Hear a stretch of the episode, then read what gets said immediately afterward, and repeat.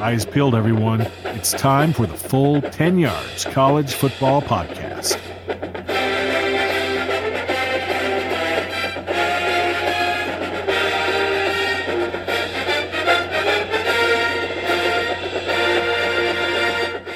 And welcome to the Full 10 Yards College Football Podcast. Uh, back well into draft season now, and uh, yeah, we're, we're, into draft season ourselves. We were just commenting before how on Zoom we all like we're in a war room, and that's exactly what we're going to do this evening. We've got two round mock draft for you with some trades as well, so we're going to spice it up and keep it interesting. And I think there's at least one blockbuster in there, isn't there? So keep you guys entertained um, with that one. Um, and it's probably not who you think it's going to be actually moving up. So, uh, yeah, we've, we've kind of all split out amongst ourselves. Um, I think we've got five or six teams each. We won't go through who the order is, but basically what we did was we basically just snake draft of the teams. We kind of drafted the teams we were going to draft for, and we've kind of gone through it like that. Uh, like I said, I won't run that through for you all, but uh, yeah, we've got a quite nice mixture amongst us for all of those. Welcome you all in. Just give us a nod. Everyone's all right. We've got six of us on. We've got Kieran, we've got Raj, we've got Andy, Liam, and Rob, and obviously myself. So let's let's just get cracking. Actually, let's just get straight into it. Um, Rob is on the clock with the Jags. First overall pick of it. Oh, do you want me to do it properly? With the first pick of the 2021 NFL Draft, the Jacksonville Jaguars select Trevor Lawrence, quarterback, Clemson, of course. There's a big shock. Um, no, there's no shocks here. I think all of us have got Trevor Lawrence down as definitely our number one quarterback, probably our number one overall player in this draft. Um, Kieran's probably got Ja'Marr Chase in there, but who, you know, we, we all know, we all know the truth. no, uh, Trevor Lawrence, yeah, he's, he's, I think it's nailed on that he's going to Jacksonville. They need a quarterback. He's the best one coming out of college for a long while it's uh, this one's nailed on. I would pretty much, I'd be tempted to put my mortgage on this one. Uh, I don't think it's going to be arguments, so uh, I'll hand it over to uh, Andy Moore with the New York Jets. Thanks, mate. Yep, uh, surprised not to see Chase go there. To be honest, I thought it was an interesting pick. Um, uh, no, I, am going to uh, mix it up quickly. I, I think um, I don't think this guy is necessarily the second best quarterback uh, in the draft. I think it's Justin Fields, but I feel like I, have picked uh, Zach Wilson for for the Jets. I think I've seen a lot of kind of talk linking Wilson to the Jets. I think it um, kind of makes sense in that style of offense that they, they want to play there, and I think Wilson's probably got. Um, shoulders for the kind of um, New York media and that sort of angle as well. So uh, I'll keep it quite quite short. I don't think needs to go into it a whole lot. It could have been Fields as well, um, but uh, I just have a feeling that the Jets will go for Zach Wilson, and I will hand it to Raj with the Dolphins, or not. so uh, yeah, Dolphins picking at three, and um, it's the first trade of the evening whereby the Carolina Panthers have called uh, Miami and said, right, we'll offer you eight thirty nine, and rather than a, a 2022 pick, they instead offered DJ Moore uh, which Miami accepted. Um, so that puts Carolina at number three. And as we all know, Carolina are really hungry for their next quarterback. They were in for Matthew Stafford before he chose the Rams. Um, so, with that being said, uh, the quarterback of their choice is Justin Fields, dual threat quarterback. Everyone's seen a lot of the film in terms of what he's able to do. Um, really impressed, especially against Clemson in the semi-finals, beating out out dueling Trevor Lawrence. Um, perfect fit for Joe Brady to work his magic, and um, that is their future quarterback, and uh, hopefully to be their next Cam Newton. So that's the Panthers pick in the in the book, and I'll pass it over to Lee, who has pick number four. Absolutely, yeah. Thank you for that, Raj. Um, lovely bit of draft collusion between yourself there, moving up for your for your Panthers and, and Dolphins you both controlling. Uh, yeah, so the Falcons are on the clock, and because of the run on quarterbacks, they get the talent, they get the pick of the talent, sorry, outside of that position. And I'm going to go for the best player not named Trevor Lawrence in the draft class for Atlanta Falcons. That's Penei Sewell. So I think this will start at right tackle for the Falcons in year one, probably switch to left uh, at some point in the future when Jake Matthews moved on. It's just about getting you know the best player available and just making uh, you know just maximizing what you can get out of Matt Ryan in the the sort of dregs of his career really. Kaleb McGary's just not been good enough. Uh, you know, like I said, you need Ryan to be good. You need the new running back to be good because you've got Arthur Smith there right now, and he's going to want to bring in a new running back, and he's going to want to, you know, run the ball a heck of a lot, and just having good tackles and a good defensive line overall to do that will be, you know, something that they need. I also think Sewell will help Chris Lindstrom to be better, and that's again something that they'll need for the running game and also the passing game. So, yeah, if you're picking at the top five, you need to acquire a franchise changer in some way, and I think Sewell is that on multiple levels and will be for very very long time, considering he is still very very young. Andy. Yeah, I was just going to say, if you if uh, Fields or Wilson still on the board, do you think the the Falcons go quarterback instead? Yeah, I think so. I said this a little bit like about the Chargers last year when they were sat at six. You'd like to think that a team like Atlanta, who are decent, you know, they're not like going to win the Super Bowl next year or anything like that. And the same for the Chargers, decent, but not going to win the Super Bowl. You need, you're not going to pick in the top five, top six every year. So you've got to strike while the iron's hot and get a quarterback. Um, my pick would be Justin Fields, obviously my QB two, keeps him in, you know, round near where he grew up and things like that. I think it'd be a pretty perfect pick, to be honest with you. But um, yeah, obviously not possible in this one. But yeah, for sure, definitely a consideration for me if that had fallen the way it did. Um, I'll hand over then to Liam, who's on the clock with the Cincinnati Bengals. Yeah, pick five for the Cincinnati Bengals. Um, I think a candidate's a trade down from here, but uh, they uh, no trade deals made. They're sticking at number five and uh, taking Ja'Marr Chase, wide receiver from LSU. Um, first wide receiver off the board, and um, mainly for offensive fit and back with his best friend uh, Joe Burrow, helps them both hugely. It, it raises a lot of questions about Ja'Marr Chase and his uh, kind of lack of playing time over the last 12 months. Um, I've spoken about it before. I really like the the fit there for him. So uh, yeah, we're going to be making uh, making that pick. Ja'Marr Chase coming to the Cincinnati Bengals um, and back with Joe Burrow back in uh, an offense where like he'll fit in. There's at least three or four wide receivers hitting free agency for the Bengals at the moment as well. So it's a bit of a need for them as well. Um, so yeah, we run that pick in. Ja'Marr Chase coming to the Cincinnati Bengals, um, and now we'll go um, back to Lee. Who's got pick number six. Yeah, I just want to ask a quick question of Kieran. Actually, if that happened, obviously with Chase and Burrow in Cincinnati, would you switch teams? No, no, I, I can, I couldn't do that. I, have already said the only way I'm switching teams is if we somehow sign Big Ben at the Patriots. So I, I think I'm probably safe for now. Yeah, probably safe for now. Yeah, like Liam said, I'm on the clock with the Philadelphia Eagles, and I was basically going to target whoever Liam didn't pick at wide receiver if that's the way he went, which he did. So I'm going to go for Devonta Smith uh, to go to Eagles at number six. Everyone knows that the Eagles are in massive, massive rebuild. They've got cap issues, and when you're in rebuild, you either need you know, high ceiling players, young talent, or picks. And I feel like you're getting a massive, massive talent here, uh, you know, in Devonta Smith. The Eagles are doing the second part of that, gathering picks and things like that through the Carson Wentz trade, which might end up costing the Colts first round if they, you know, play Wentz enough over 70% of the snaps in 2021. They could also trade back. I think I'm in the same sort of ballpark as Liam there, you know, thinking that this could be a trade back move because, like I say, you know, they're not going to be winning the Super Bowl anytime soon in Philadelphia, and it's going to be a multi year rebuild over there. But as I mentioned, it's all about acquiring talent again, especially near the top of the draft. Um, and Smith is like right up there with the best of the talent in the draft, isn't he? You know, a blue chip player. And he makes whoever is throwing the ball in Philadelphia's job very much uh, an easier task than it would be without him.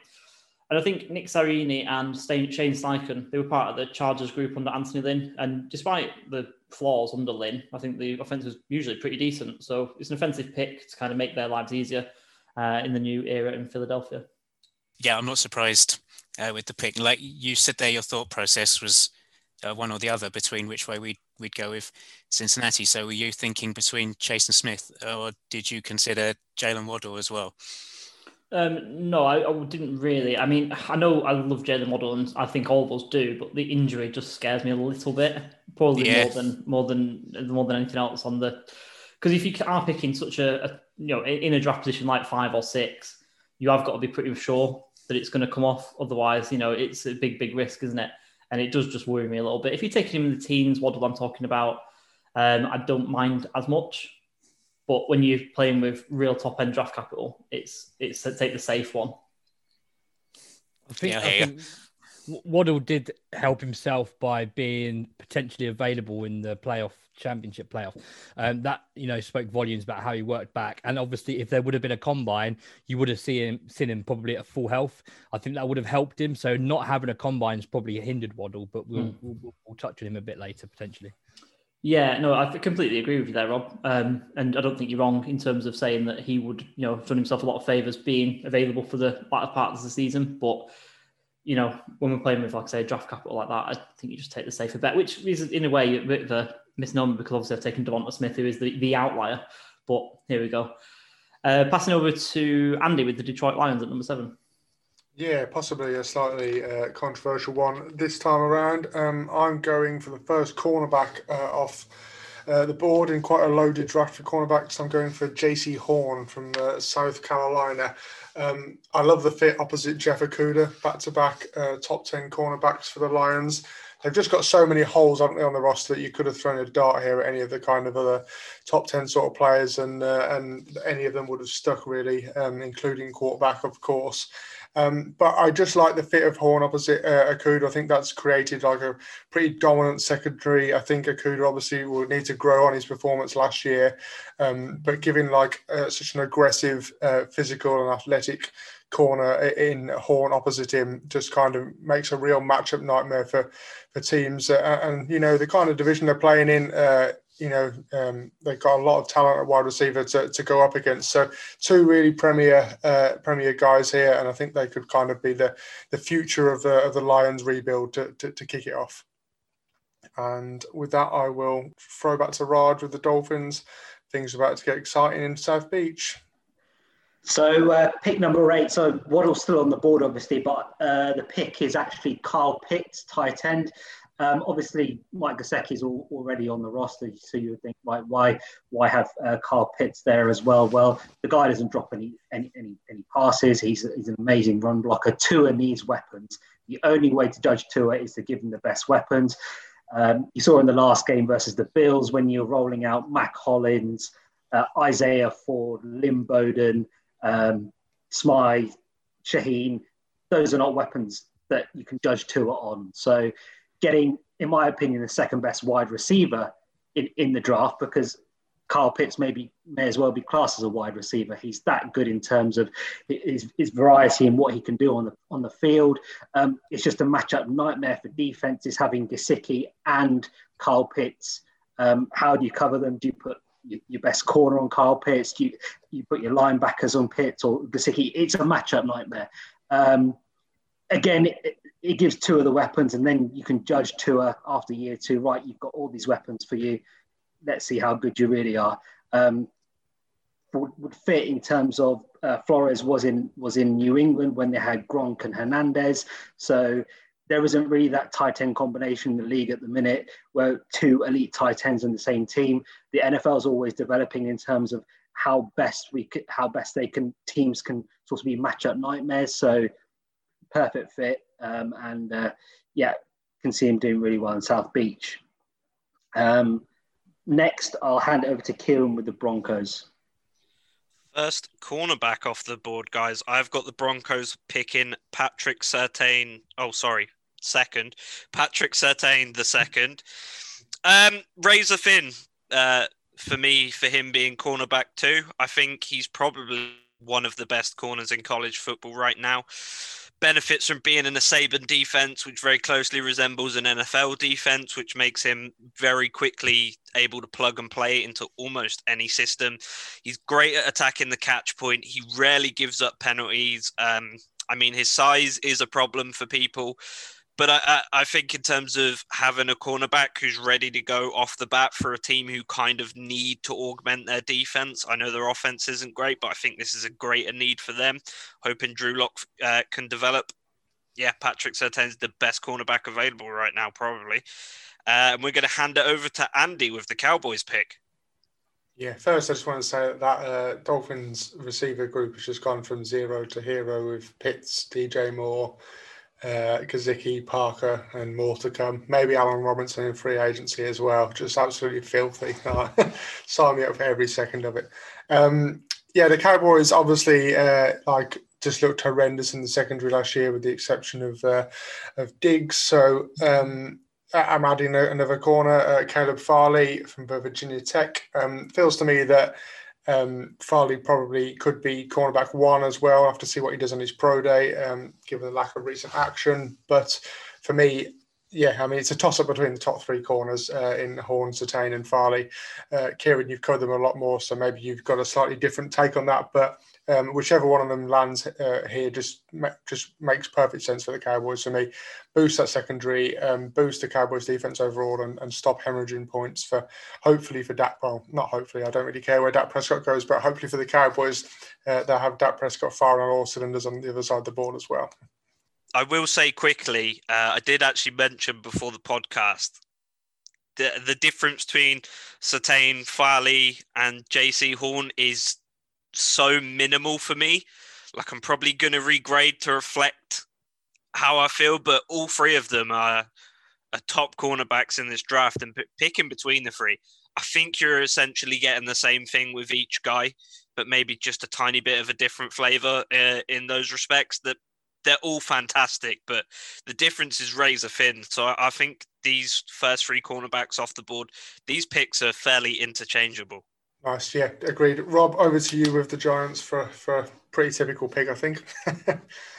yeah, I looked at the Giants and their needs, and and I thought it might be a bit too early for edge. I'm not in love with any of the top edges. Pitts had gone off the board at tight end, and obviously they've they've got Engram, but they they want about getting replacing him. Um, wide receiver, the top two will go off the board. Could have gone Waddle. Quarterback, we've just seen three go off the board, and I, I think there's a tier jump now between those top three. Linebacker could have took um, Micah Parsons here, but I don't know. He, he, doesn't pass some tests for me um, mentally. So I've gone on the offensive line, which I think is a it's a bit of a need for the the Giants. Now, when it came when it boiled down to it, there was a couple of I could have gone for. I wanted to have someone who was interchangeable, someone who could play in sort of any position along that line, um, because you know they're, they're not completely useless on that line. Obviously, they drafted Andrew Thomas last year.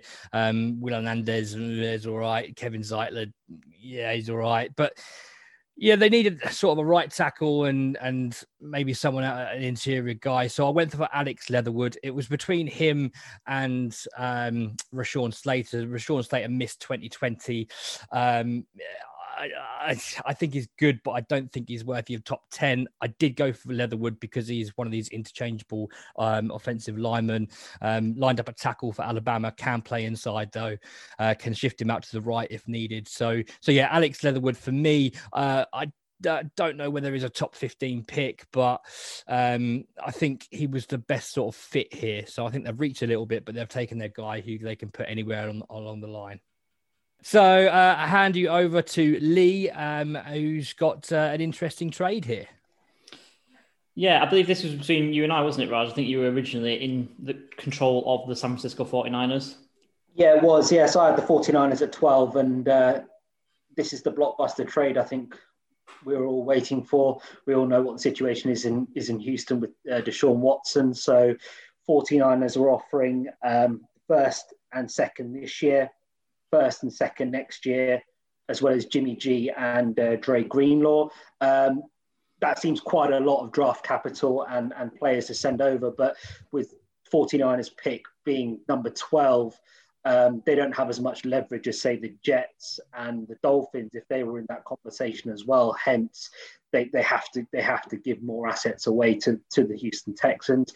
Uh, for me, Jimmy G obviously fits the the the culture and the ethos that they're trying to create in, in Houston with regards to Easterby and Caserio, um, obviously putting their fingerprints on, on, on, on, on Houston. Um, and for the 49ers, you're getting the second, third best quarterback in the NFL. Um, instantly puts them in, into the Super Bowl uh, conversation with regards to winning the NFC. Um, Kyle Shanahan getting to grips with a, a quarterback like Deshaun Watson, that offense could be seriously explosive with Kittle, Aiyuk, Deebo Samuel, uh, seven or eight running backs, however many they have, because they seem to get guys from the street and they end up putting 100 yard games after 100 yard games. And you can just imagine Kyle Shanahan wouldn't really care too much about the defense uh, because he knows that his offense is so high powered that he could he could absolutely take on anyone in that division in that conference. Um, and in terms of obviously giving Dre, Dre Greenlaw away to the, the Texans, he is the second best linebacker in that team. Fred Warner, in my opinion, is the best linebacker in the NFL. So you still got that that chess piece there that, that can uh, anchor your defense as well as Bosa coming back next year as well.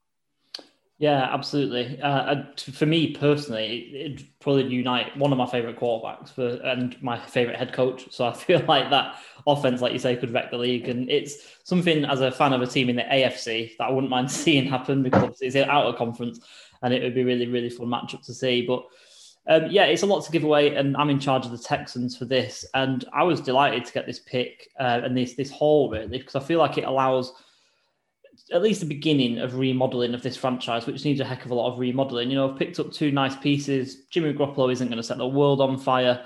He's an above average QB who can steady the ship and help the rebuild and kind of make it not embarrassing for the next two years. Um, and also, it gets my disgruntled QB out of town, and you know, like you say, begins to build that culture again. This hopefully, what I think what they're trying to dip into is obviously this Patriots culture, isn't it? It's obviously, what Jimmy G was uh, part of, and obviously, like you know, with the front office staff that are in charge now.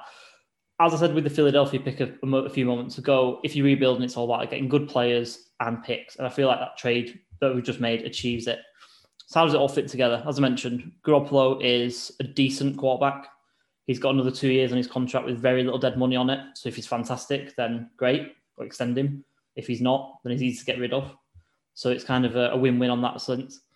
Dre Greenlaw's a player that I actually asked for that Raj didn't offer in, in the first place. And I actually asked for him in particular because on the on the defensive side of the ball, I think it gives them a bit of fresh blood, adds physicality, adds energy, and he can replace you know one or two other linebackers out there that are getting a little bit a little bit older. Sorry, and it teams up with uh, Zach Cunningham, and then other defensive pieces like Justin Reid, Ross Blacklock, Charles Omenihu. And I think it gives them a nice little framework to begin with, like I say, this begin this rebuild. And uh, getting to the actual pick that I actually took with 12 is Jalen Waddle, who I think gives someone to throw to, uh, gives Jimmy G someone to throw to. He adds again that speed, that dynamism. He replaces Will Fuller in that role as that downfield threat. I know that Jimmy G doesn't go downfield that often, but you know Jalen Waddle with the ball in his hands can create whatever he wants. And you know, going back onto the offense again, that framework is kind of beginning to get there. You know, I've got Garoppolo, I've got Waddle, I've got Laremy Tunsil, I've got David Johnson for another year. I can kind of find my feet a little bit there with the Texans and kind of begin to rebuild. And I've got another second round pick now uh, to kind of make add another piece a little bit later on down the line in our draft. Um, so yeah, I'm pretty happy with that. I don't think you can pick out a massive winner in both sides. I think both sides are pretty happy with that one. And um, yes, that'll end me with the Texans passing over to myself with the and my Chargers, who at number 13 take Rashawn Slater, a player that obviously Rob mentioned earlier on, having that flexibility. Um, and that flexibility is something that I really need on my Chargers line moving into the next year because I don't want to get backed into a hole and backed into a corner with, you know, who I need to take in the next round. I've got three players that I'm that I've mentioned uh, recently on the podcast that Kieran and I did with the Draft Punks, and um, that's Alijah Vera-Tucker, Christian Darrisaw, and Rashawn Slater this board's fantastic for me because all three are still on the table. I believe that Vera-Tucker and Slater give me that versatility, you know, to play inside and out, that flexibility to go into the next round. I'm not backed into the corner as I would be with Christian Darrisaw in saying, right, I've got to take someone who can play inside, either at centre or at guard. So that flexibility did sort of move me towards uh, Alijah Vera-Tucker or Rashawn Slater. I feel like you get a lot of versatility with both of them, and it's pretty much a cigarette paper between what I want for these two. Um, I would be happy with either, as I mentioned before. Slater's got great foot speed, he's got great, great lateral movement, something that we've been sorely missing on the Chargers line. And I think it makes him an ideal left tackle. Although, you know, maybe when we come next, uh, it's my next pick in the second round, we'll see whether he actually ends up staying there. So yeah, that's my kind of thinking with the with the thirteenth pick. I won't ruin anything more. Actually, what I was about to say. Rob, I'll come to you for a, for a point. Yeah, I was going to say I've so I've just taken Alex Leatherwood off the board at eleven. Would he be in play at all, or would you what would you side with Slater and Vera-Tucker being the the two two sort of guys that stand out for you, or is is Leatherwood in the conversation if he's available? Not not for me. He's he's not on the same level as these three that I mentioned. If I'm talking, you know, the real draft, if those three are available, then it's the perfect scenario, which is kind of what fell. Leatherwood's a bit behind all these three for me. I do agree with you that he does give that inside out versatility. I like him more as a guard, though. I don't really like him as a tackle as much in the NFL. I feel like his aggressiveness can make him a really, really good guard. Um, I don't think he's a great fit for the Chargers personally either. I don't think he's really athletic enough. Whereas you get these these three guys who really can move in space. It's what the Chargers look for, really.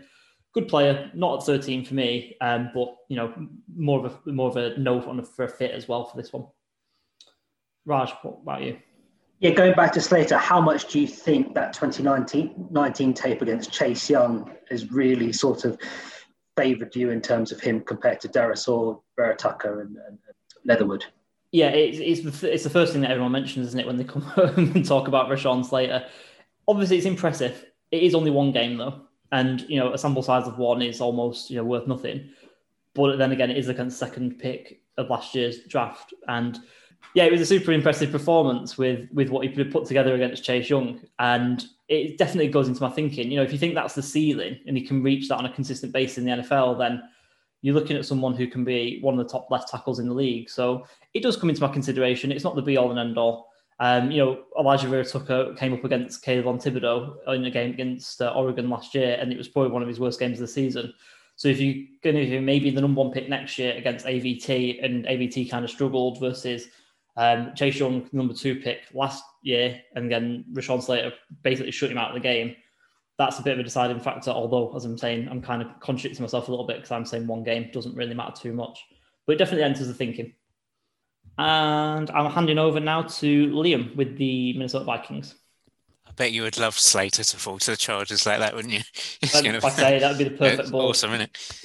Um, I'm on the clock now with the Minnesota Vikings at 14, and um, I think looking when I went over the depth chart and looked at free agency, I think the Vikings are in pretty good shape at the moment uh, at this spot, and um, I think that um, we can sit here in our purple suits and take in the the big board. And uh, this is a this is a BPA pick. and I'm going to take Micah Parsons, linebacker from Penn State.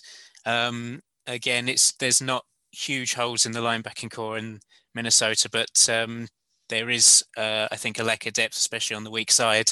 And uh, with Parsons, you've got a guy that can, play across the whole formation. I think Minnesota, looking at it again, is a really good spot to kind of figure out his best position across there, that kind of formation. And um, it's a real kind of sweet spot for a, a, linebacker at the moment as well. So I think, uh, yeah, Micah Parsons at, at pick 14 works really well for, for Minnesota.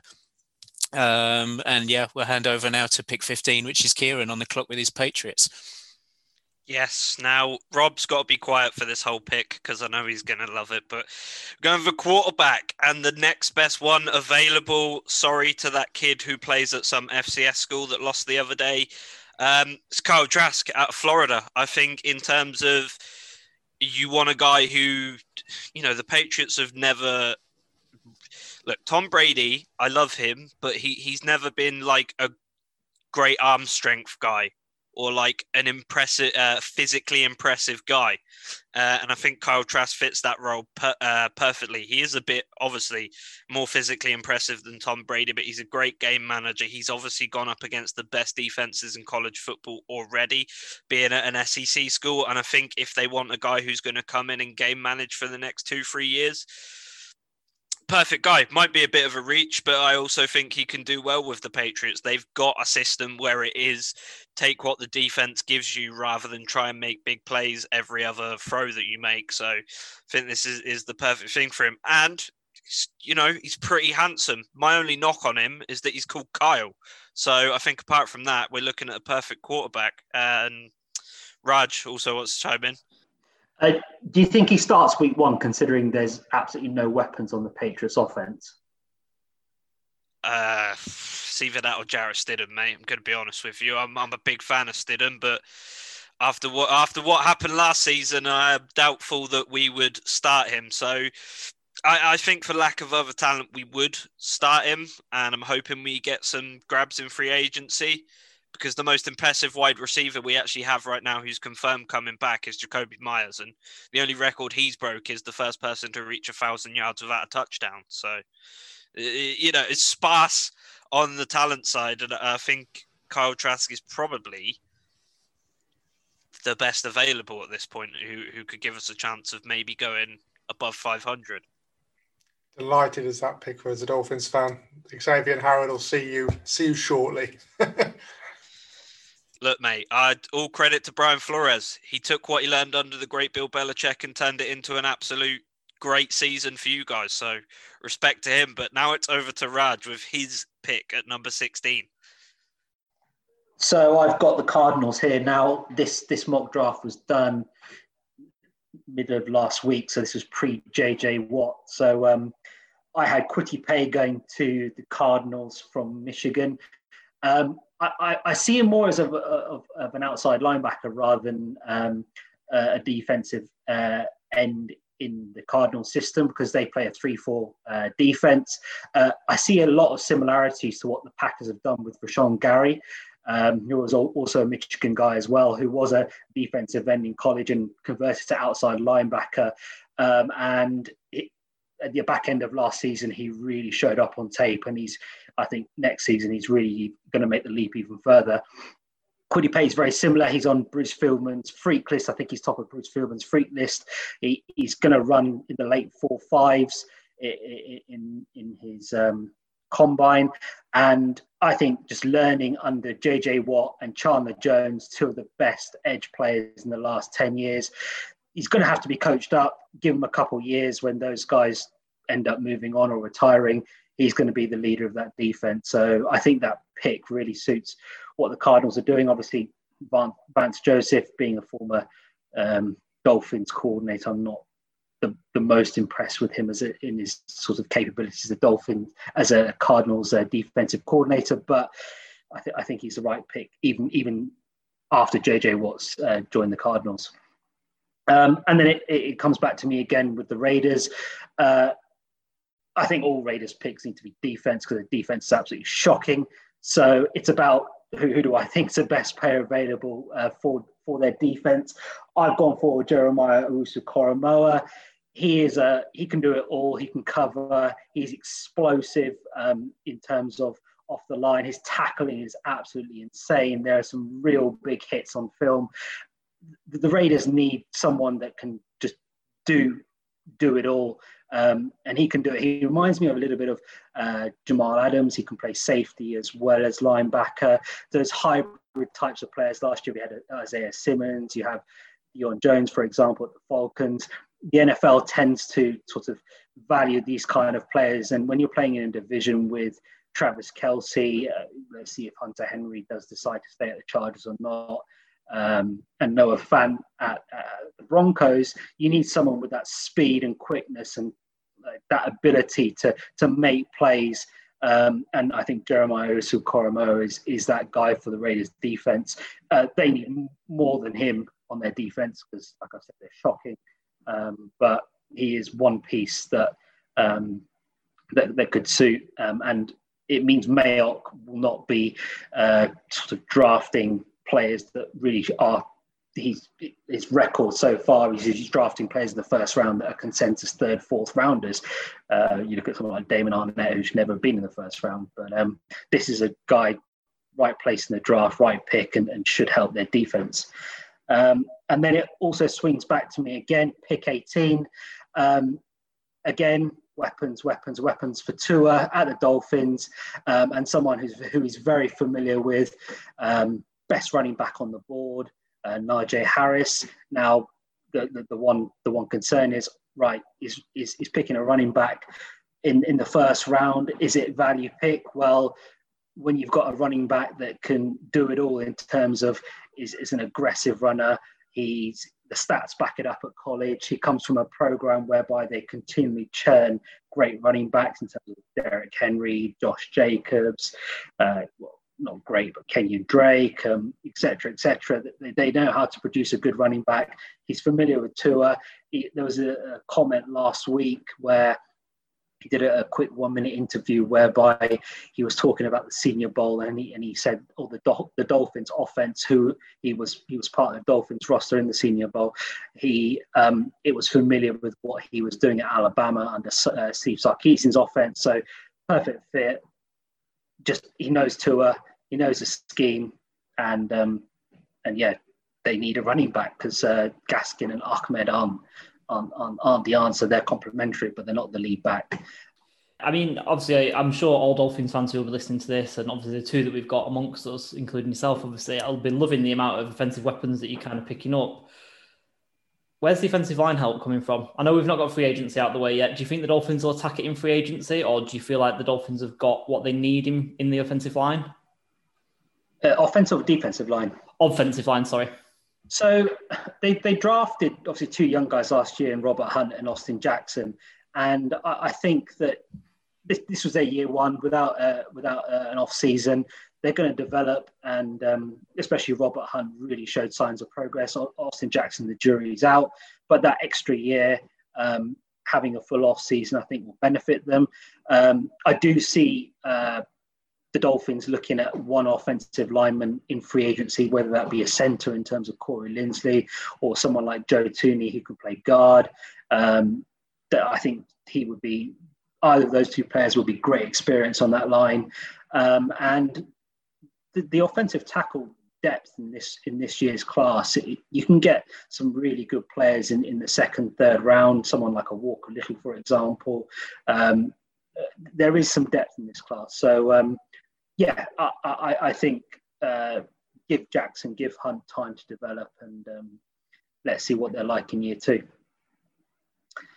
Cool. So um, now I pass it over to Kieran, who has the Washington football team.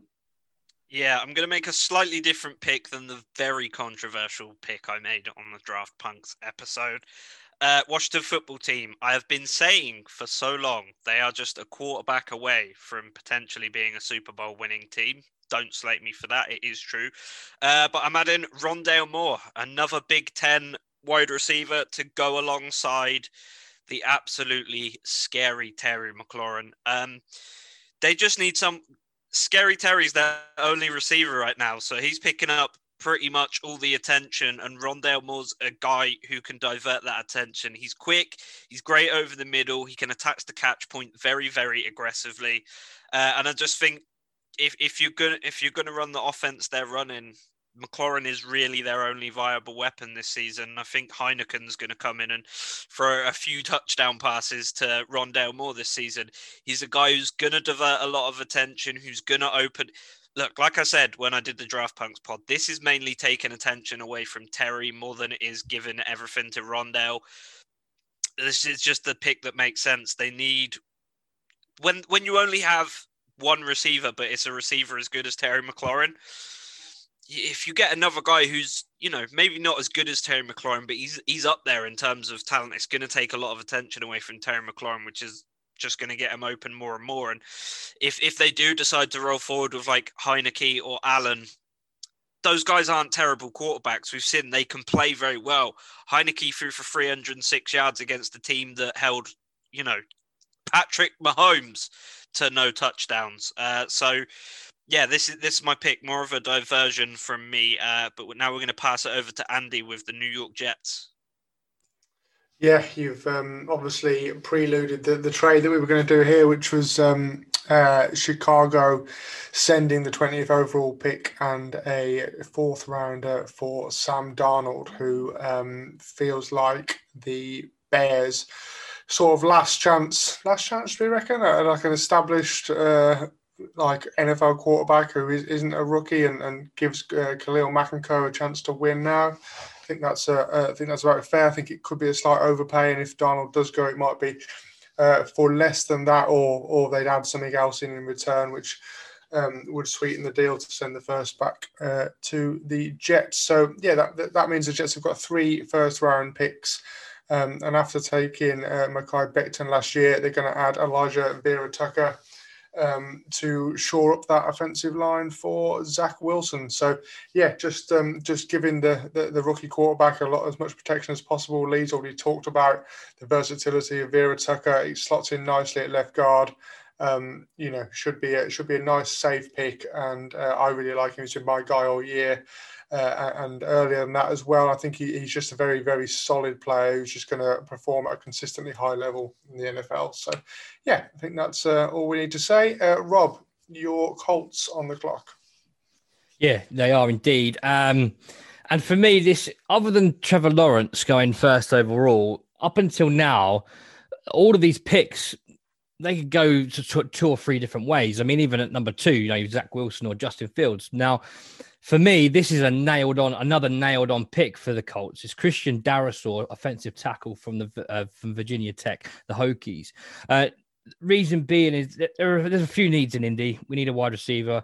Um, we need a cornerback. We could do with an edge presence, but we lost uh, Anthony Castonzo this year. He's retired, and what the Colts have done since the since the demise of Andrew Luck, we've prided ourselves on on building that offensive line. We didn't want it to happen to whoever we got in to replace Luck again, and we, we've done that. We've got one of the best offensive lines in in the league, definitely top three. Um, losing Castonzo is a big loss. He's our left tackle. He's obviously our blindside protector, um, and I think it's imperative that we we nip that in the bud straight away and replace him. Uh, I think there's a good amount of top talent at tackle in this draft, especially in the first round. And I think Darrisaw is right up there with the likes of uh, Slater um, and and I mean not quite. I, I think Sewell's on a different level, but this is you know Christian Darrisaw was a great pick for me here, um, and I think it's now done. I think this is exactly where Indy go in the first round. I think it's wise. This is the sort of pick that Ballard makes. It's clever. It's okay. We've we've we've lost Castonzo. Let's replace him straight away. We know that the second round is probably going to be filled with some good cornerback tack, uh, cornerback talent. Um, you know, we might think about making a move in the second round uh, eyes peeled for for later on in this podcast. Um, and you know, there's there's there's the needs that can be fixed. Wide receiver. This is the deepest wide receiver class for many years. This is the I think personally, after scouting a lot of wide receivers, this is probably the best class since 2014. So we're to find wide receivers deeper in this in this draft. So let's get the the in and out left tackle Christian Darrisaw, nail it on uh, he is the Indianapolis Colts first round pick. And with that, I will hand over to our divisional rivals in Tennessee and Liam. Yeah, Tennessee Titans coming on the clock. Um, during our uh, scouting episodes, I've been uh, often tasked with discussing uh, Georgia Bulldogs defensemen. And uh, I hope that uh, Coach Smart is listening again because uh, I'm sat here on the clock and I'm taking another Georgia Bulldog defender. I'm bigging them up once again as I'm taking the edge guy Azeez Ojulari to fit onto the Tennessee Titans defensive line. Um, fits the uh, the scheme really really well. One of the big reasons that uh, he was the the man for me, I think, for Tennessee, and uh, I think uh, could be tried uh, outside. Um, Tennessee likes play three across the, the line often. Um, it fits his skill set, I think, to, to come in. There's um, certainly some gaps of, uh, again through um, free agency. I think that uh, they'll target this position, and uh, I think there's a real real chance that Ojulari uh, goes around this kind of time in the draft. Um, so yeah, the Titans will rush that pick in. And uh, yeah, I think we're going to hand it now back to uh, the Andy and the Jets, who have their third first round pick. Oh, sorry, go Lee. Go on. Go Just want to make it as a quick, quick point. I think you're right in the terms of the the range that he might go in, and I, I like the fit myself. Maybe a concern that I've got myself with with this pick, and I just wanted to kind of pick your brains on it a little bit. We know that I'm a big Ojulari fan. I'm not going to sort of pretend I'm not. Do you think that it's a bit of a concern that you've got Harold Landry on the other side, and neither of them are great against the run. They're not. I know. Yeah, I think that they. I I did look at the uh, the depth chart, and uh, I have to remind myself because I don't have it in front of me. But I think that rotationally, some of the guys, especially that can play more inside, I think that it, it did kind of fit together. And with the uh, the line their linebacking situation as well, again, um, don't have the depth chart in front of me, but uh, it, it kind of fit fitted together really well. And I think that they do need a bit more pass rush. And I think that they can get it with Ojulari. I understand against the run, especially if they want to kind of set themselves in a more three-four formation more often than it is going to be something to think about. But um, I think pass rush is a is a need for for Tennessee. I think that that was definitely the primary thinking behind it.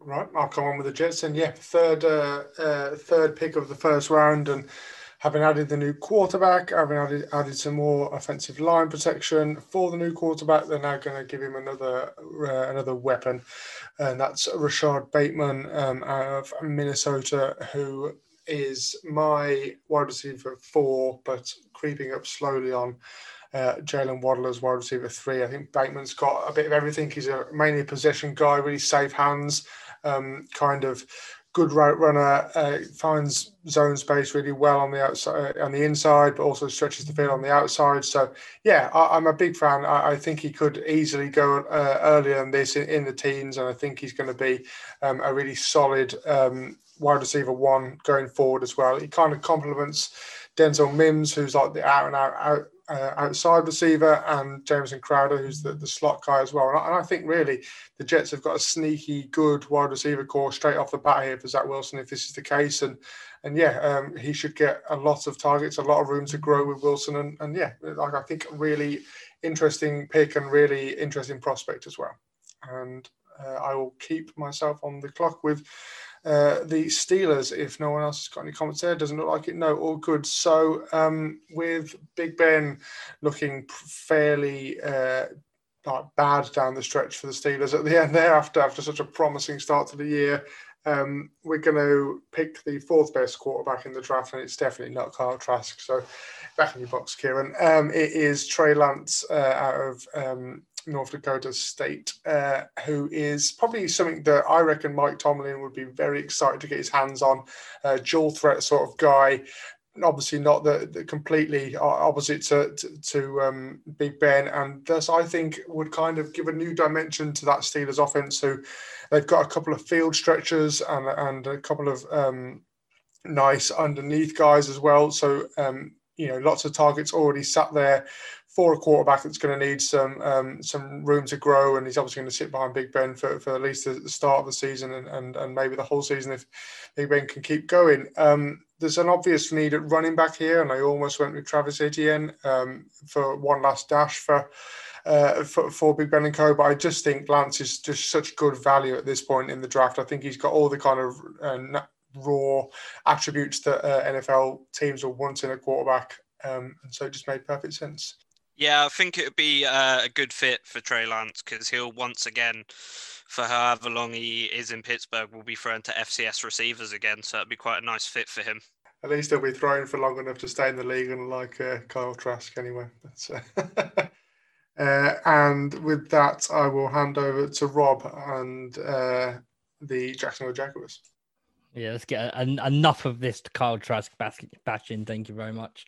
Um, on the clock with the Jags, uh, and I'm taking who I believe is the best player available here, Greg Rousseau, edge rusher from Miami. A lot of people have got him slated as a top 10 pick.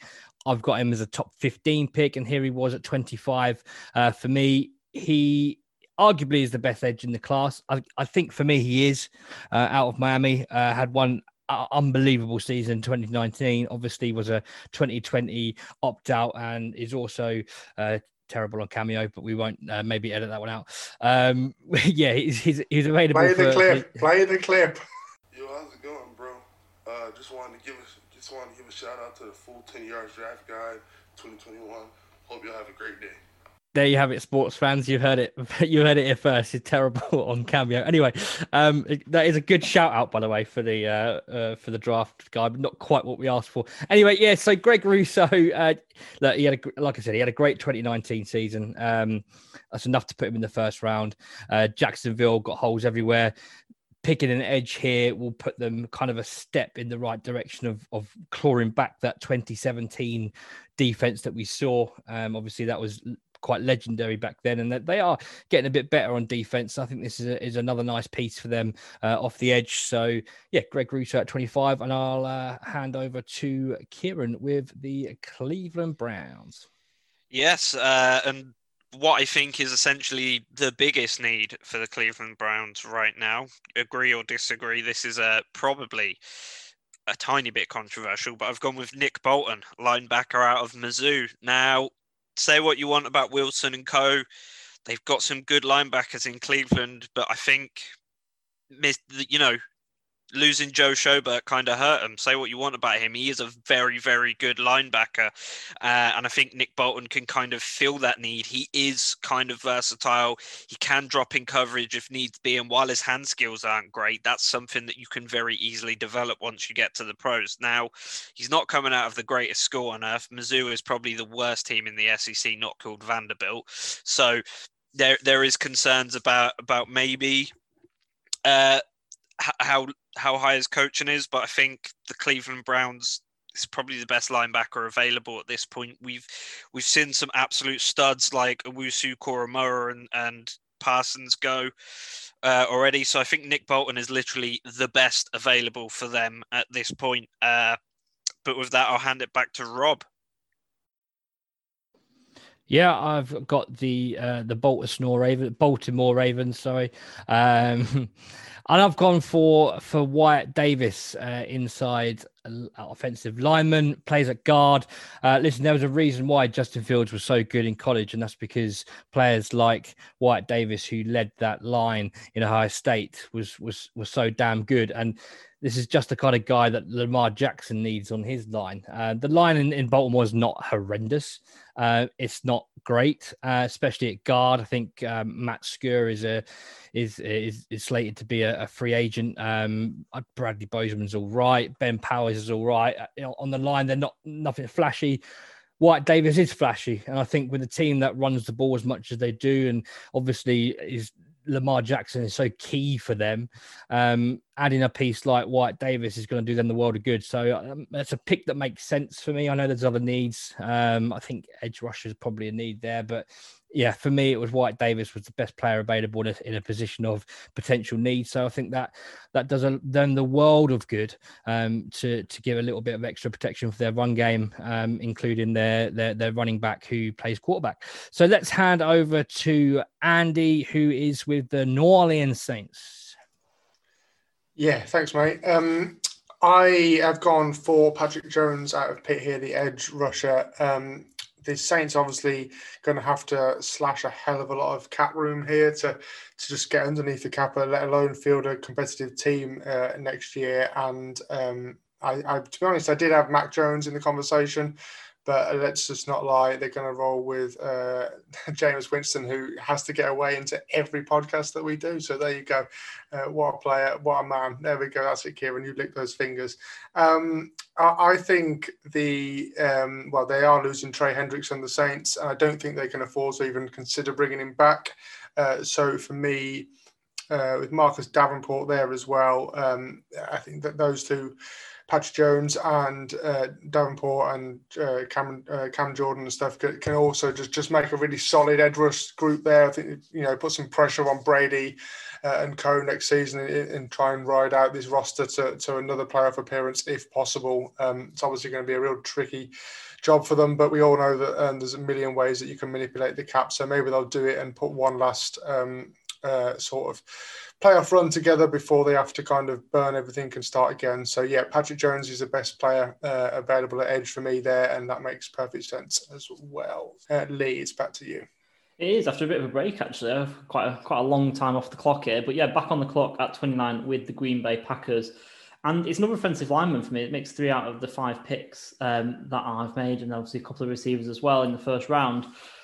I'm picking Teven Jenkins out of Oklahoma State. Teven Jenkins is a mauler, he's a road grader, he's a people mover, but also because he's played in Oklahoma State's air raid offense, he's got a few pass blocking reps in there as well. So he's got a bit of a nice education behind him in terms of the team that he's played for, and also got the physical skill set to, like I say, people move and uh, and and make a way for whoever's playing running back for the Green Bay Packers next year he's not a great pass blocker. I'm not going to lie, uh, but having the best left tackle in football over the other side, you know, and in the room with him might not be too bad in terms of another bit of education once he gets to the NFL. I feel like he can start right away at right tackle. They could even kick him inside to guard, I think, if they wanted to. But I think right tackle where he'll stick. They need to also get another right guard. So again, kind of goes back to that versatility that I've been talking about.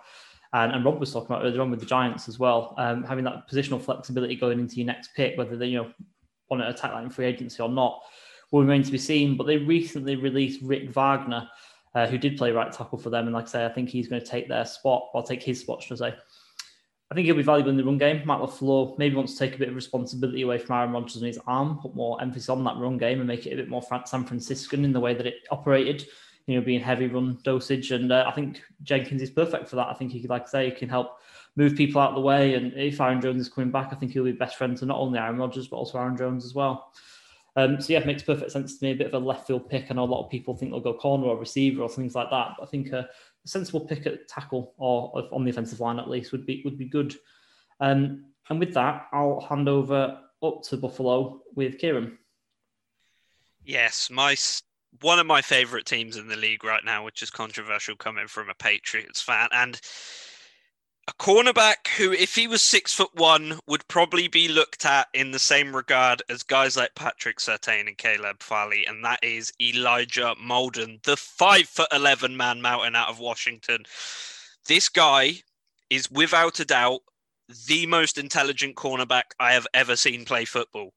And this is the weapon that the Bills are missing. Like like I said, they played defense perfectly against the Chiefs in this AFC Championship game. They just didn't have the personnel, and the personnel they had didn't have the smarts to, uh, to maybe run their assignments correctly and, and be as quick on the change as some of the guys at the Bucs were. So yeah, Elijah Molden, he is mentally the most impressive cornerback in this entire draft, without a shadow of a doubt. He is extremely intelligent. He never leaves his eyes in the backfield. He is great at reading a quarterback's eyes. He picks up routes faster than anyone else I've seen, and his pattern matching is just as good as Caleb Farley's or Jaycee Horn's. But he's five foot eleven, so he gets a little bit overlooked. I know that's not as important at the cornerback position but the dude's incredibly athletic, can still attack the catch point, and loves to tackle. And what do I always say? You have to be a good tackler to be an elite cornerback, uh, and that's what you're getting out of Elijah Molden. Possibly the best corner in the draft, in my opinion, in terms of the the gifts he brings to the table. Uh, and with a little bit of coaching and surrounding himself, I think he's already smarter than some of the cornerbacks they've got there. Not discounting Tre White, who you know, arguably one of the best defensive players in the league last year. Shout out to DBU. Um, yeah, pair, with Tre White, and you've got an elite cornerback tandem who are going to be able to shut down a lot of quarterbacks this season. It's going to be dangerous for the AFC East. And, you know, Kyle Trask, if he comes to New England, is going to be in trouble. Tua's going to be in trouble whoever's at the Jets trash can organization is going to be in trouble going up against Tre White and Elijah Molden this season. But enough bashing of other teams with that. We will pass it over to Rob and the Kansas City Chiefs. Yeah, you're not really liking the uh, Patriots shout this year, mate, are you? Because uh, I, I listened to our last podcast and you were really bumming up the Bills and the Dolphins. And yeah, we'll soon get you on board with the Jets. Anyway, I uh, recognize on... greatness, my friend. yeah, that's debatable. Uh, let's go on to the Kansas City Chiefs. Um, I've picked up Creed Humphrey here. The I think the best center. I think that we'll all agree is probably the best center in this uh, draft. Uh, left-handed, I do believe, which is a bit odd, but has never affected him in college. Um, the Chiefs are losing App State legend Dan Kilgore, who's their backup center. Uh, Austin Reiter, their starting center, is also slated to be a free agent this year, so there could be a hole at center. Um, look, the Kansas City Chiefs haven't got many needs because they've been to the Super Bowl for the last two years, so you're you are kind of picking holes a little bit. Um, Creed Humphrey is a good player. Like I said, he's the best center in this class, and uh, I think it's a very good pickup for for Kansas City, who get a, a great starting center who can also play at guard if needs be. Um, there's a lot of uh, good versatility with these offensive linemen in this first round. Creed Humphrey's another one. Um, yeah, great left uh, left-handed starting center for for the Chiefs. Um, I think he slides right in and into that team. Uh, on to Liam to finish off the first round with the Super Bowl champs, uh, the Tampa Bay Buccaneers. The reigning Super Bowl champs, the Tampa Bay Buccaneers, pick 32. Um, yeah, this was an interesting one. They got uh, some interesting gaps uh, in their team. I think at this stage, uh, the one that is consistently brought up uh, for their first round pick is the defensive line interesting to see who they're going to bring back uh, along the whole uh, front seven of the defense. But um, I think D line depth is going to be um, something they're going to address early, given the uh, defensive uh, tackle class here in the draft. And uh, the decision was uh, kind of a choice between experience and, and, youth. There's some youthful defensive tackles uh, in this class. Christian Barmore is the, the kind of primary one that comes to mind, but I've gone the other way with more experience and uh, going to make Marvin Wilson out of Florida State a first rounder. I think that uh, he can uh, both move up and down that D line and develop with uh, the talent that he's got around him.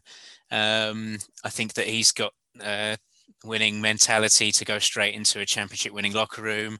Um, I think that there's a lot, uh, lot to like with him still. I think uh, for the last few months he's been a bit of a forgotten prospect, but I think the Senior Bowl showed what he can do. Um, no problems taking him in the first round. Um, and that's how the Buccaneers will conclude the first round. So, uh, and don't know if anyone's got any thoughts on the pick or the first round in general. In which case, we'll start round two and we're going to uh, hand over to Rob and the Jacksonville Jaguars. Yeah, Jags back on the clock to start off the second round, and uh, I'm just I'm literally now looking at the depth chart at Jacksonville to see why I selected uh, my next player here, and I I'm quite scared of the Jacksonville Jaguars. I think they've got a lot better. Uh, obviously, CJ Henderson last year in, in, in the first round, and their defense looks pretty good with Joe Schobert, Myles Myles Jack, Josh Allen. Um, I did touch on it when I took Greg Rousseau in, in, the first round with them as well. Their defense is definitely getting better and a more complete team. It's the offense now which is going to struggle. They haven't got many options. The offensive line isn't bad, by the way. And if they've got Trevor Lawrence now uh, throwing the ball, then he either needs someone better to throw to or someone to utilize more. I did touch on this the other the, last week, our podcast about perfect fits. I did suggest this then, and I'm going to stick with it. And I'm going to say that Travis Etienne, the Clemson running back, will go to the Jacksonville Jaguars with this pick and give Trevor Lawrence his best mate and a fantastic weapon out the backfield. Yes, they've got James Robinson. There's plenty of room for two-headed monsters in the NFL. We see it with teams all over the league. So Travis Etienne going uh, at pick 33 to the Jacksonville Jaguars. And if there's no further questions questions, Your Honour, I'll go to 34 with the Jets. Yeah, thanks, mate. Uh, we'll speed it up a bit now for the second round as well. Um, so I'm going to go Christian Barmore, uh, defensive tackle out of Alabama. Had a really good, strong uh, end of the season.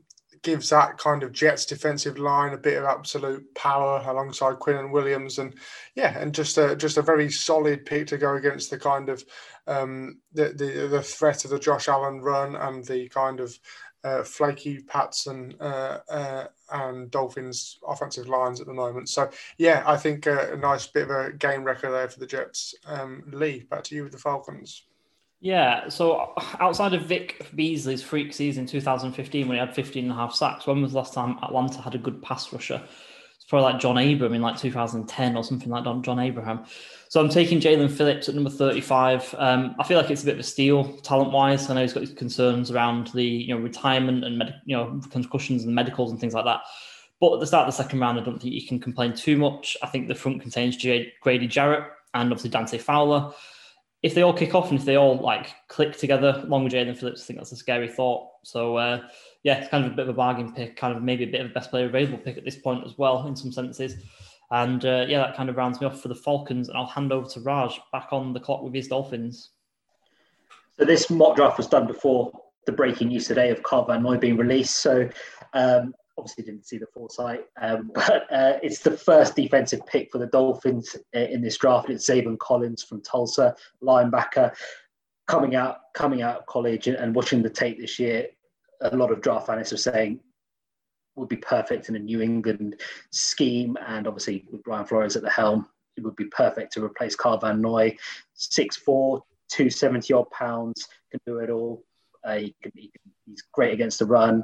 He's dynamic in terms of coverage. He, he, he can do it all. His tackling's brilliant. Um, obviously, with the, with the big gap with Carl Van Noy leaving, it's a perfect, perfect replacement for him. Um, going on to Lee um, and with his next pick. yeah, so I'm back on the clock again quite quickly with the Philadelphia Eagles with the 37th overall pick. They're going to take Pat Freiermuth out of Penn State. I mentioned Nick Sirianni before and Shane Steichen, obviously coming out the Colts and Chargers respectively over the past season. two offenses that like to utilize tight ends quite a lot. So we know that Zach Ertz is on the way out of town, probably in a trade, um, just costing way too much money for them to keep. They've got Dallas Goedert, so it kind of keeps them above water uh, with that two tight end set that they like to run. And I'm sure, like I say, Sirianni will try and keep that in the building in the offense. And really, when you look at then the offensive sort of pass catchers for the Eagles, Reagor, John Smith now, who have got Dallas Goedert, Freiermuth, not too bad. Guards against Alshon Jeffery's inevitable absence at some point in the season as well. And you've also got Miles Sanders in the backfield. So, yeah, not looking too shabby for the Eagles, considering they're in a bit of a rebuild. Um, so I'll chuck it over to Liam uh, with the Bengals at number 38. Yeah, back on the uh, clock, the Cincinnati Bengals, and um, we're going to go defense. And um, I'm writing University of Georgia onto the uh, card again. We're going to go into the secondary, and uh, we're going to take Eric Stokes, the uh, cornerback from uh, Georgia. Um, I said we yeah we're going defense. I was really tempted to go O line here um, after the uh, pick at number five overall. Um, but uh, again, uh, looked over um, depth charts and looked over uh, free agency. Um, I think that there's a, a, little bit of a need here, and I think Eric Stokes is the best cornerback uh, available at the moment. Um, also, in terms of uh, the Bengals O line issue, the O line I think is deeper at this point of the draft that they can um, pick up or think about the O line later. Um, Eric Stokes can fit in if they want him to play out wide. I think he's capable of going into the slot as well. I know uh, at their safety position, there's also there's a chance that one or two leave as well. Um, so yeah, Eric Stokes at uh, 38 overall uh, for the Bengals, and uh, I believe now we're we're back to Raj with the Dolphins. It's another Dolphins pick, and I know uh, sort of Andy salivating at the number of offensive weapons that currently on the Dolphins roster. But let's add another one. Um, Amon-Ra St. Brown from USC. Uh, uh, the only missing piece in that Dolphins offense currently is the slot receiver, where there's Lynn Bowden, who did he did well in his rookie season. Jakeem Grant, who's not the answer because his hands are like jelly. So um, get someone in like Amon-Ra St. Brown to play in the slot the Dolphins haven't had a decent slot receiver since Jarvis Landry. Um, he, he, he fits the mold of what what Tua would need in terms of another weapon. Um, like I've said earlier, if Tua doesn't get it done with all these weapons, then the jury can be out after his second season. But um, it's all it's all prime for him to take the leap in year two. And how do you beat the Bills? That's what you have to think of now because um, it was all, all the time how do you beat the Patriots, but how do you beat the Bills? Obviously, defensively, the Dolphins can't stop them, so you might have to go pound for pound and, and, and have a, a shootout. So um, add those add those offensive picks, and uh, Amon-Ra St. Brown in the slot fits the bill. Um, and then next up is Rob um, with his pick. Yeah, hold the draft. There's been a trade. Uh, the Indianapolis Colts send 2022 2022 third round. Uh, the fifth round from this year, 149th overall, and the seventh from this year, 213th. So it's a third, a fifth, and a seventh to move up uh, to take this pick off the Denver Broncos.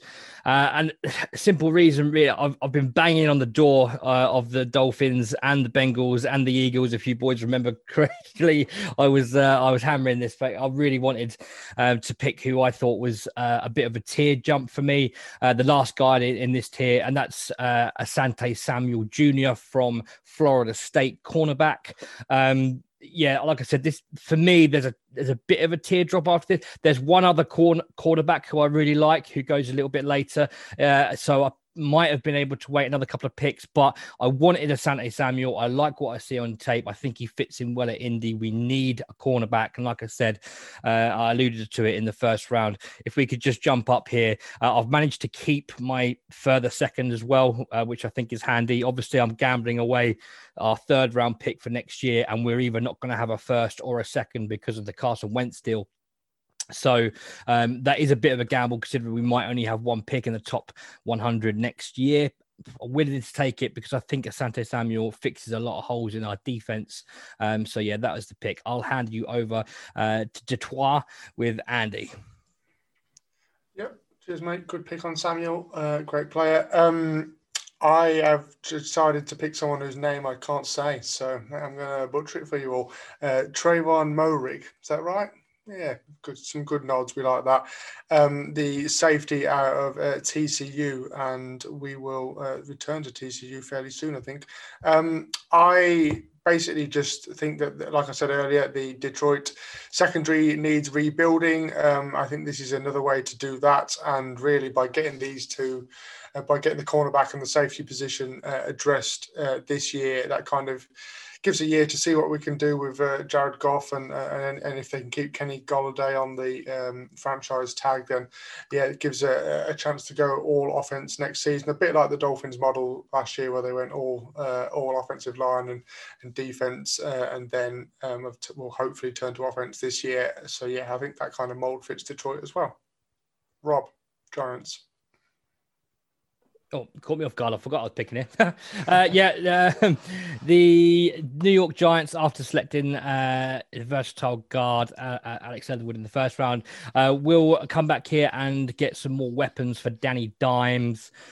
he needs help out wide. There's not a lot of talent in the receiving corps in New York since OBJ left and Sterling Shepard kind of fell off a cliff a little bit. So, Tylan Wallace, uh, Tylan, Tylan, Tylan Wallace from Oklahoma State uh, really, really eye-catching wide receiver.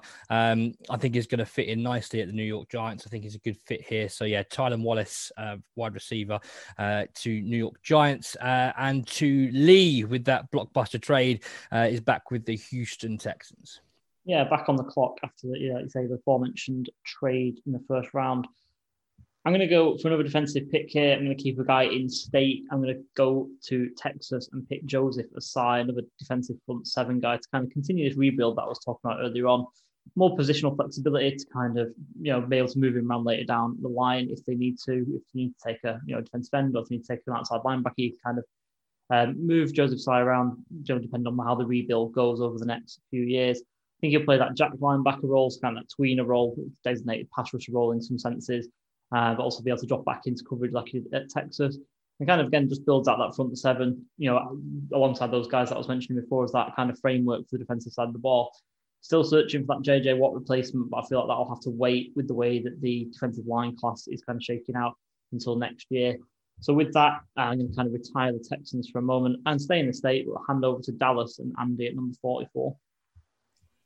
Yeah, it seems like a couple of years ago that we were talking about uh, the Cowboys as the kind of um, offensive line that everyone else wanted. Well, I think that's fallen off a cliff slightly. Um, with a, I think have we got a couple of retirements, uh, or yeah, uh, this year I think as well. So uh, Dillon Radunz, the North Dakota State uh, second player to be drafted uh, in our mock draft. Um, six foot five, uh, 304 pounds with a huge wingspan as well. Um, I think he's kind of one that's a bit of a dev- uh, I'll start again.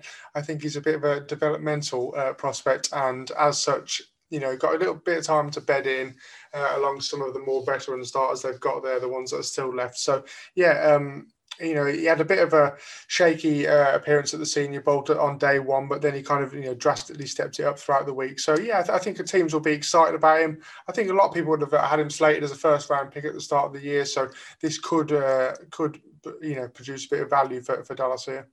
Um, it is Rob. Back to you, mate.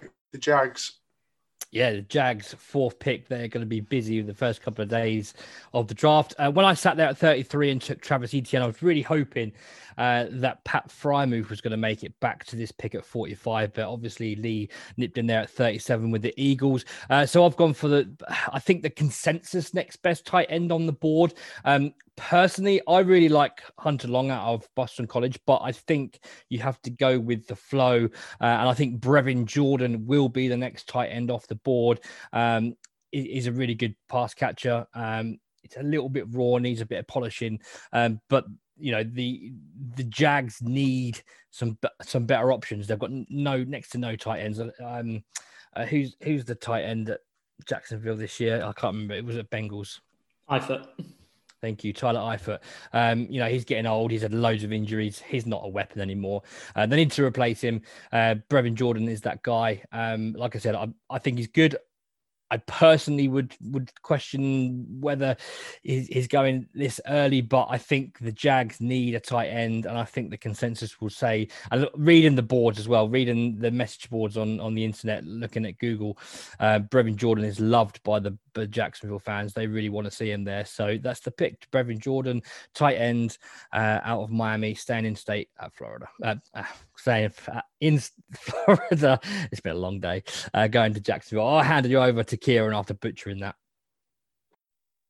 Sorry, mate. I just laugh at his name because it sounds like Breville. Makes me want a sandwich. Um, but with the Patriots, uh, first second round, only second round pick, um, a Rodarius Williams, cornerback out of Oklahoma State. Uh, obviously, Stephon Gilmore kind of didn't show up this year, whether that's because people weren't targeting him.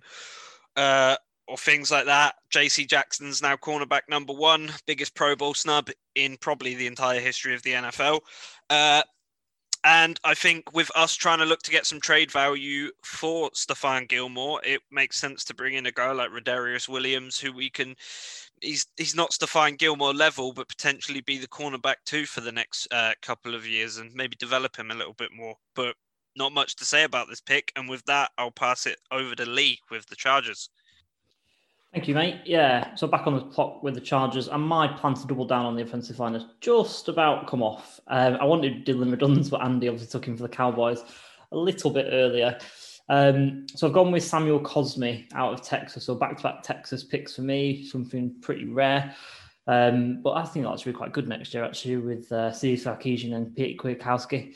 Um, but yeah, Cosme, let's get on to him. So long, lean, tackle, great foot speed, great length, helps facilitate slight smooth inside and keeps me a really, really athletic left side of the line, which I feel like will really help Justin Herbert, not only because he's you know going decent pass blockers and massive upgrades, but also because we can kind of move the pocket and move the launch point as well. And we know that Justin's great on the run and great kind of getting out in space, and he'll be able to cause all sorts of problems on the move for the Chargers next year, hopefully. So yeah, I, I don't think Cosmi is the finished product at all. I think he's got a lot to work on. He can probably fill out a little bit as well because he probably is a bit skinny, which is kind of weird for an offensive lineman.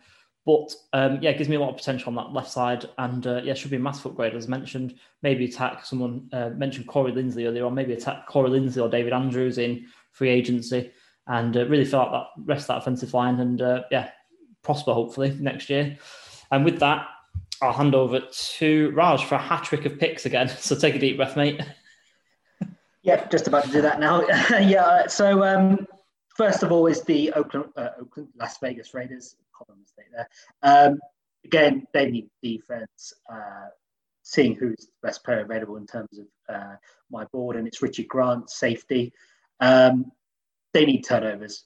Uh, so he, his college production showed that he's able to do that. Um, wherever where the, the Raiders need need as much defense as possible. Um, he fits he fits the mold of what they need, um, and yeah, it, it's another great pick for for the Raiders there.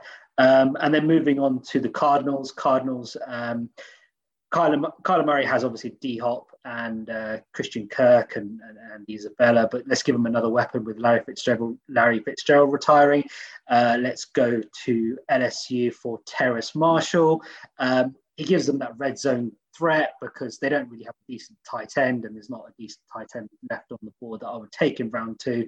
So you would think six foot three, 200 pounds, um, proven that even without Ja'Marr Chase and Justin Jefferson this year, um, he was able to perform um, with his production. Um, great pick for Kyler Murray. Uh, I can see them, them being an offensive juggernaut next year um, with uh, all, all, their offensive weapons. Um, and then going again to the Dolphins, uh, as we mentioned earlier, offensive line does need to be looked at. Um, and with Creed Humphrey, the number one consensus centre off the board, let's go and grab the number two centre, which is Landon Dickerson. Obviously, there is a, a, risk and some red flags there with regards to his injury history, but you saw when he got injured um, at the, the Alabama game, he is a team first guy. The players absolutely love him. He's a captain. Um, he would fit in, fit in well with the culture down at Miami. Um, obviously, scheme fit because he he knows obviously the the Sark offense that I've talked about with Najee Harris, supposedly what the Dolphins are trying to do there. Um, Ted Karras is, is hitting free agency, so the Dolphins do need a centre, um, and he fits the bill in terms of what they need. Um, and then we hand it over to Kieran, who has the Washington football team. Yeah, this is maybe a little bit controversial since I had him as a sleeper. Second round might be a little bit early for a sleeper pick, but uh, taking Kellen Mond, QB out of Texas A&M, a guy who I think is. I mean, he's going to be a good game manager if he goes in straight away. But I think if you if you let him sit and develop a bit, you've got a decent quarterback on your hands. He's got a fairly solid arm strength. He knows what he's doing out there. Once again, played in the SEC, which is the hardest league to play defense in in college football. So uh, I think with that little bit of experience and IQ jump on some other guys, he could definitely go in day one and compete for the job against guys like Taylor Heinicke and Allen. So yeah, just just um kind of kind of a maybe a bit of a jump pick for the uh, Washington football team, but it's definitely a need that they need addressing. And now we're going to hand it over to the Chicago Bears with Andy. Yeah, I like that Mond pick, mate. That's uh, yeah, nice. I think he could rise quite quick, quite quickly, and we saw good Senior Bowl, didn't we? Good, good game that was. Um, yeah, I'm going to go for the kind of Marmite wide receiver uh, in this draft for the Bears. Give Sam Darnold something to throw to. That's Kadarius Toney. Um, I think the, the, the consensus amongst us is we're not a fan, but feel like we're, we might be missing something because everyone else seems to absolutely love him. Um, but we'll stick to our guns and say that we, we think this is an overdraft. Um, for me, he's a bit of a, a, wrecking ball as a, as a receiver. He's um, he, he, kind of sheds tackles with his physicality, and um, you know he's he's very solid and and uh, brings the ball into his body well and, and, and holds on. So yeah, I think the um, I think for me the lack of production in previous years and stuff is just a bit of a red flag for me, and uh, and uh, I do wonder if he's going to be good enough to do that at the uh, NFL level. But yeah, the Bears give um, give Darnold something to throw to. Um, if Allen Robinson walks out the, the door, then it's going to be Toney and uh, and um, Darnell Mooney along with maybe Jimmy Graham. Which uh, what what an absolute Arsenal. Um, Liam, with the Titans. Back on the clock here in uh, in Tennessee. Um, for pick number 53, I was uh, eyeing up a tight end and um, think that uh, Jonnu Smith is probably on the way out in free agency uh, in Tennessee. Um, the way that the board has fallen made it a little bit more of an open pick. And uh, and then um, guy kind of jumped out at me, and uh, we're going to take uh, Baron Browning, the um, linebacker from Ohio State, at pick 53. Um, really, really good linebacker. Um, fits uh, again schematically. Fits um, again. Answers uh, a few. Uh, actually, to what Lee, what you were saying about uh, about playing the run game, slot Browning in and in the middle, and he's he's quick to come down on his front foot against the run. It really adds uh, to that uh, gap that uh, you rightly pointed out that they need to, to fill can also um, play on the strong side. I think um, ceiling is sky high with, with Browning in in in the uh, the whole linebacking group, and uh, I think a, a defense like uh, Tennessee yeah, works uh, really well with him. As I say, can play outside. A lot of the outside guys like Jayon Brown, Clowney that are going to be leaving, um, he could fill that role as well. Um, yeah, really like the fit. And uh, so we'll pass on to the next pick, which is uh, to Rob with his Colts. Uh, yeah, um, I did say again on, when I picked the first round pick that we needed corner and we needed a better, um, which obviously we've got with that Samuel pick, but we also needed uh, some depth at wide receiver, losing T.Y. Hilton, of course. Um, Parris Campbell's always injured. We need another guy in there. So what I've done is I've drafted and a tip of the cap to Andy Moore for this one because I hadn't actually really seen this guy before uh, reading what he'd written in the scouting report. And I, since then, I've sort of I've been glued to him because he's so good to watch. And this is Ihmir uh, Smith Marsette from I- Iowa. Uh, uh yeah, he does it all. He's a great receiver, um, bit of a deep threat, bit of a route runner, uh, can play on end arounds as well. Um, likes a bit of a trick play, and I do see a little bit of T.Y. Hilton in him, which I like. Um, so yeah, why not have a bit of a playmaker out wide? Um, someone that could do it all. Uh, really good fit. I like the tape. Um, I've risen on him a lot uh, since Andy flagged him up. So uh, yeah, uh, thanks for that, Andy. Um, we yeah we're going to draft a good wide receiver if we get uh, whoever gets Ihmir Smith Marsette. Um, so yeah, let me flip this then over to to you, Andy, uh, and uh, your Pittsburgh, your Pittsburgh, not your Pittsburgh, the Pittsburgh Steelers on the clock. Yeah, mate, love the Smith Marsette pick. I think, um, yeah, he's just such a fluid player, um, just kind of all levels of the game. So yeah, real, real kind of riser for me. Um, I wonder if he'll get drafted this early in the real thing, but um, you know, from the, the tape would justify that, I think. Um, and I mentioned in the first round the Steelers need a running back, and Travis Etienne's, uh, Travis Etienne's gone. So I'm going to go for my uh, RB three, which is uh, Javonte Williams. I think you know if he falls here. Steelers would be absolutely like rubbing their hands together. They managed to get their quarterback of the future and pick up a weapon to make a run of it this year with Williams as well. So yeah, give me all of that, and um, and you know, Big Ben's probably going to be very happy as well because he's definitely an upgrade on James Conner. Um, Liam, your Seahawks have, have showed up finally.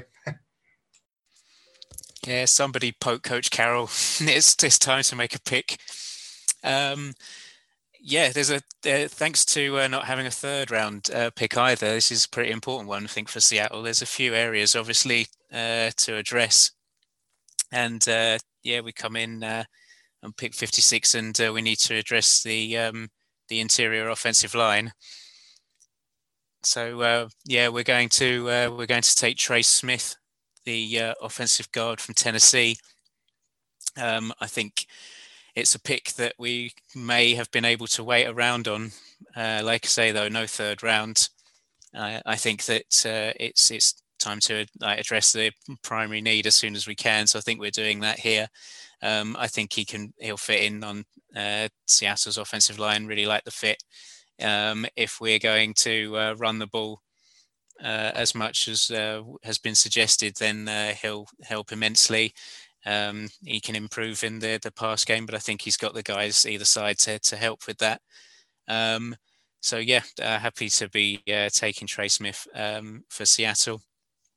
Um, Seattle having to now uh, hand over to the second best team in the NFC West because uh, I've got the uh, LA Rams uh, with pick 57, I believe their first pick of this draft as well.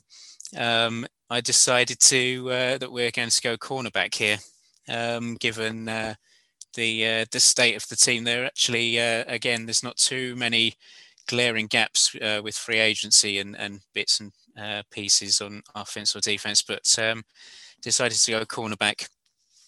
I think um, in terms of the uh, the slot area for the Rams, guys like David Long, I think they're pretty uh, well set. I think at safety, there's depth with guys like Taylor Rapp, um, Burgess as well. Um, so um, we're looking uh, on the outside and uh, take a bit more of a de- developmental guy and uh, take the redshirt sophomore um, Kelvin Joseph out of Kentucky, who's um, been a consistent riser for a very long time. And uh, there's kind of a group of cornerbacks at this stage of the draft, a good handful of them that could go anywhere between about into the 50s and the end of the third. And uh, really like the idea of, of Joseph coming into uh, the Rams and uh, developing there.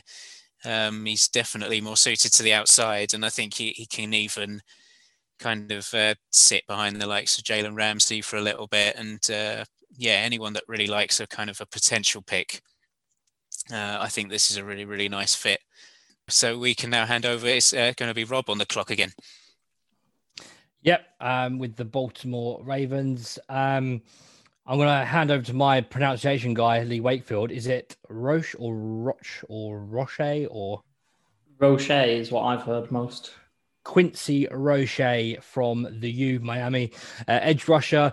Um, I'm surprised he got down this far. To be honest, I think I've got a bit of a higher grade on him. Um, I don't know about the rest of the room. Uh, I think he's going to go fairly early in the second round, so I was surprised to see him. And like like I touched on in the first round, um, we're taking the uh, offensive lineman for the for the Ravens, Wyatt Davis. Um, I think they an edge rusher they could probably do with, and I think Quincy Roche, if he falls down here, is a great steal for them. So, so yeah, at fifty, at pick fifty-eight for the Ravens, it's Quincy Roche. Uh, I'll hand over to their division rivals, uh, the Browns, with Kieran. Yeah, got the Browns taking a player from the good USC, that is the University of Southern California, Jay Tufele, or two, I don't know, sounds French, don't like it. Um, but he's a very good player, a true third uh, free down lineman. He's got very violent and explosive hands. The, uh, the only problems I really have him are consistency. Sometimes he sets his pad level too high coming in, which can lead to him getting just, you know, absolutely stuffed. But he's an absolute beast. I don't think a single person actually kept him contained last year, which meant he drew a lot of double teams from other Pac 12 teams. But yeah, he's an absolute animal. Former rugby player, extremely violent, extremely disruptive and maybe a bit of a reach for the Browns, but definitely a need from them. And we'll pass it over now. Well, back to Andy with the New Orleans Saints. Yeah, we'll give um, Jameis his Chris Godwin in uh, Elijah Moore out of uh, Ole Miss. Um, there's quite a lot of explosive kind of slot guys in this draft um, and a lot of kind of talk about a few of them going a bit higher up. But um, I think when you're watching slot receivers, it's it's obviously they, they find a lot of space in zone coverage and stuff in college, which they won't always get with the, you know, the the, the kind of nickel guys playing in the NFL. Moore's one of those guys that's going to get, uh, going to find space, going to create separation with his route running, no matter who he's going up against. And um, a bit of a steal here. Obviously, I don't think he's uh, got the stature or physical build to play on the outside, so he's a bit. You could say he's one-dimensional in the fact that he's going to be a, a primarily a slot weapon, but he's also going to be used in jet sweeps, end arounds, all that sort of game. So yeah, um, replacement for Emmanuel Sanders and um, just a, just an all-round very very solid player who's going to play in the NFL for a long time, I think. So yeah, Elijah Moore, uh, and I'll hand back to you, Kieran, with the Bills. Yes, with the potential departure of Matt Milano to maybe even the Dolphins at this point, they're going to need to pick up at linebacker. And who better than the absolute powerhouse Jabril Cox out of LSU? This guy been nothing short of exceptional his time at LSU. Absolutely wrecked people coming off the edge. He's picked guys off in coverage. He's been fantastic. Absolute killer athlete. And if you've seen his journey from where he's started to where he's come from, absolutely inspirational. Uh, so, yeah, Jabril Cox will fit in perfectly in the Bills uh, and maybe help them get to the point where I don't have to get an Eli Manning tattoo. Uh, but with the next pick, we'll hand it over to Lee and the Green Bay Packers. Yeah, up again with the Green Bay Packers after another long break. Um, I mentioned how I could have gone cornerback with the first pick I have this time. Uh, player that I've talked about quite a lot. I'm going to take Tyson Campbell out of Georgia. Um, slid down quite a lot, actually. You know, I think we talked about um, Campbell a lot, Eric Stokes a lot, and I think quite a lot of the cornerbacks have kind of snuck above him in this mock draft that I'm a bit surprised about. Um, defensively wise for the uh, Packers, it's looking pretty much the same. There's only pretty much Kevin King who probably isn't going to be invited back, even if he wasn't out of contract after his uh, NFC Championship game performance.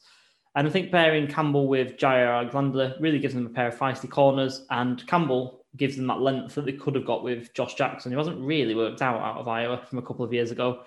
Um, so yeah, defensively wise, they're going to be sorted, and um, then they can flip back over to offense and just uh, build up that as much as possible for LaFleur and Aaron Rodgers to kind of um, have some fun with because, like I say, Campbell kind of completes their defense um, coming back for next year.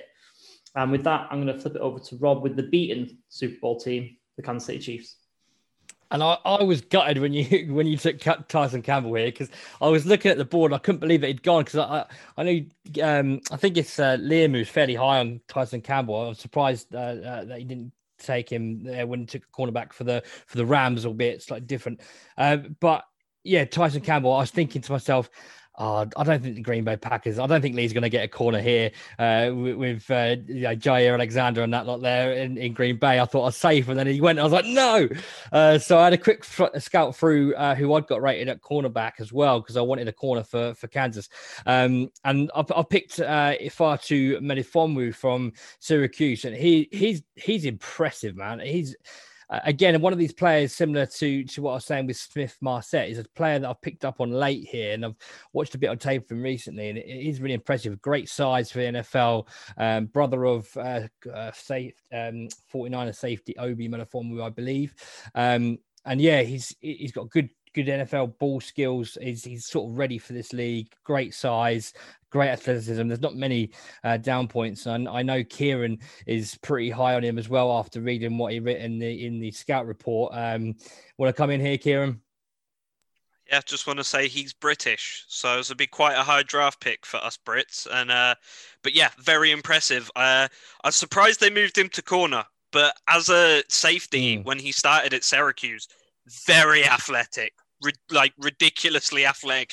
Maybe not the right size as a safety, so I think the cornerback move is perfect for him. And obviously, like you said, you read my scouting report. The, the kid is exceptional, and the fact that he's British just makes him ten times better, basically. Yeah.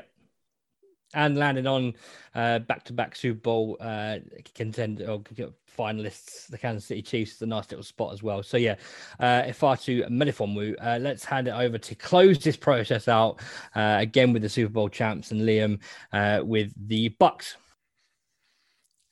the reigning Super Bowl champs back on back on the clock. This was uh, an interesting one for me as well. There's a few got names that got taken that I was considering. There's a few areas I think that the Bucks could go with this. Um, considered quarterback. Thought about uh, Mr. Brady and think that they're kind of to be a backup to Mr. Brady. I think that some of the uh, the guys still there didn't quite fit for me. Uh, so what uh, the Buccaneers can do with pick uh, 64 is take Dylan Moses, the linebacker out of Alabama. Um, there's some holes to fill on that front seven uh, for the Bucks, and um, after free agency, there's probably going to be one or two more, especially in uh, the linebacking uh, corps. It's a really, really good place, I think, for Moses uh, to figure out where best to play him. Certainly, the biggest knock uh, on him right now, but uh, big game player, um, loads of championship games. He's going to have the right mentality to go into a team that is reigning Super Bowl champs. Um, and uh, yeah, like I say, uh, fits the fits the scheme. There's a few areas where uh, he can fit into uh, an NFL uh, linebacking formation, and I think that it's a really good place for him to go and, and figure it out. Um, so I don't know if anyone has anything to say on the pick uh, or the round in general. Yeah, go on, Rob. Yeah, I just want to say I, I'm a big fan of Dylan Moses, and I was last year uh, going through. Obviously, he had that horrendous injury that saw him out of the season, and going through this season, I'm surprised that he's dropped this far at 64. Personally, he did struggle through the season, and he has recently come out and said that he, you know, he nearly nearly jacked it in because it was so hard for him halfway through the season. Um, so obviously, the big big red flag to his injury. However.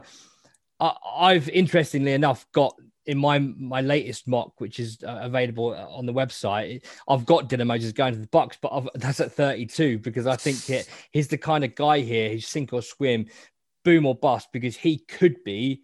You know, we know talent wise, he's a top 10 talent because he was slated this time last year to go top 10 if he's in if he's in the 2020 draft. He is that good. He is a really good linebacker. That injury has cost him. If he can get over it, he's going to be a superb talent. So it's worth the gamble, in my opinion. I am surprised he's gone to 64. It's a great pickup here. Yeah, I'd say so. Yeah, definitely. In that case, in that case, that's the the second round concluded, and uh, yeah, I hand back to Lee. Yeah, awesome work. I mean, obviously, this was a bit of a painful process in some ways for us all because obviously we had, as we mentioned last week on last week's podcast, we had the Carson Wentz trade go down. We had to redo it from pick number 20. But also awesome jobs from all of us. Hope you enjoyed this podcast. Obviously, it was a lot of work over a long time for us all, but hopefully you've enjoyed listening to it as I mentioned. Um, I won't go around the ra- around the table because obviously you've stuck with us this long. I don't want to prolong it much more.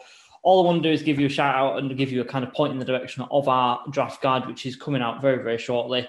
Uh, by the time you actually hear this, we'll probably have pre-sales open um, by the end of this week. So, um, yeah, come and get your pre-sales in. Come and give us some support. Give us the British game, uh, the grassroots game in American football, a support, bit of support, because proceeds or some portion of the proceeds at least are going towards that in terms of our mission here at the full 10 yards in terms of putting people on referees courses and um, on, on coaching courses as well. So, like I say, even if you don't, like I said last week, and joked around with that, if you even if you don't care about the draft guide, at least gives a few quid to put to a great cause like I said, thanks for listening to us. And uh, yeah, we'll see you next time. We're going to go back to the scouting series and give you some uh, some guys that we missed for the next couple of weeks on offense and defense. So, like I said, thanks for sticking with us. See you soon. Take it easy.